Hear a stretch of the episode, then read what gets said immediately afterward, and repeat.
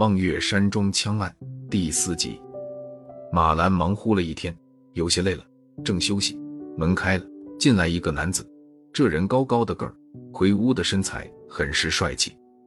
马姨，他进门便甜甜的叫了一声：“郑小涛。”马兰顿时来了精神，一骨碌下床来。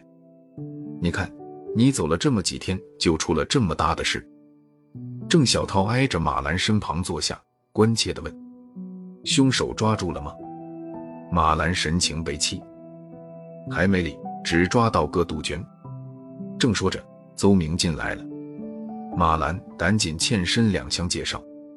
郑小涛一听邹明是刑警队长，便急忙欠身站起，伸出手要与邹明相握。就在这时，邹明虎视眈眈，手起掌落，咔嚓一声。一副锃亮的手铐紧绷绷地卡住了郑小涛的手腕，一时间，马兰张口结舌，丽娜目瞪口呆。郑小涛一声未响，木然的脸上掠过了一丝冷笑。马兰猛然醒悟，把脸一黑，直呆呆地望着邹明，厉声道：“他，莫非他就是凶手？”“是的。”邹明一字一顿地说，“他不是郑军长的儿子，也不是蒋省长的外甥。”更不是什么政治部的干部，他是个骗子，是杀害许副市长的真正凶手。说完，把郑小涛带了出去。原来，邹明是从那何姓激素药上引起警觉的。当时，他就疑心是郑小涛搞的，因为在发现这激素之前，马兰已经拿出了郑小涛给许凤山的男宝。男宝与激素是同功能的药。可以推想，郑小涛是投许凤山之所好。许凤山也不可能把找这种药的事告诉更多的人。可是，当他正准备去询问陈红，郑小涛寄来什么东西的时候，赵正说这性激素是洪大夫搞的，而且他是目击者。于是，邹明拿不定主意了，便派小徐与洪大夫进行正面接触，他去查询郑小涛的来历。他先给蒋副省长的秘书孙伟去了电话，孙秘书回道。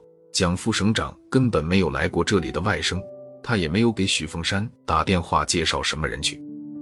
为了进一步落实情况，他又给一军区打电话，了解到一军区郑军长没有儿子，政治部也没有叫郑小涛的。也就在这时，他接到了赵正的电话，让他速到许凤山生前的办公室去。可是陈红闯进去了，陈红告诉他说，许凤山遇害的那天上午。接到郑小涛的那个邮件，就是性激素药。至此，两盒性激素究竟哪盒里放了毒药，还是一个难分难解之谜。特别是洪大夫的失踪，更使这个谜团蒙上了一层浓厚的阴影。然而，谜团被一层一层的解开了。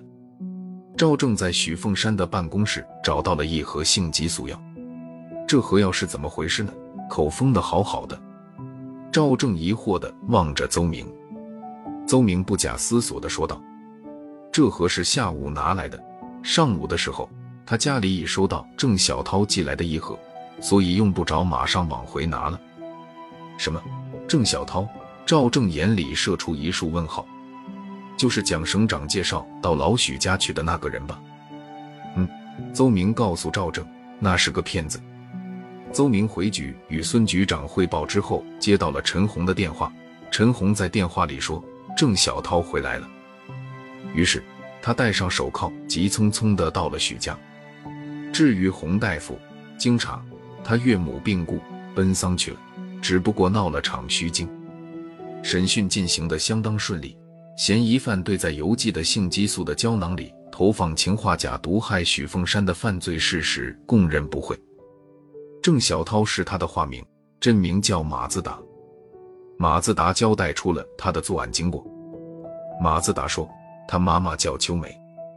一九七六年夏天，秋梅的丈夫马石匠救了一个叫许凤山的知青。为救许凤山，马石匠被急流冲走了，秋梅成了寡妇。许凤山说：“秋梅，你不用太悲伤，今后我养活你们娘俩，若不嫌弃。”我就来当孩子的爹吧。许凤山那几句肺腑之言，把年轻善良的女人的心暖过来了。一天夜晚，他抱住了她，她也搂住了他。许凤山回城的时候说，等一切安置好了就来接她。他也悄悄地告诉她，她已有了身孕。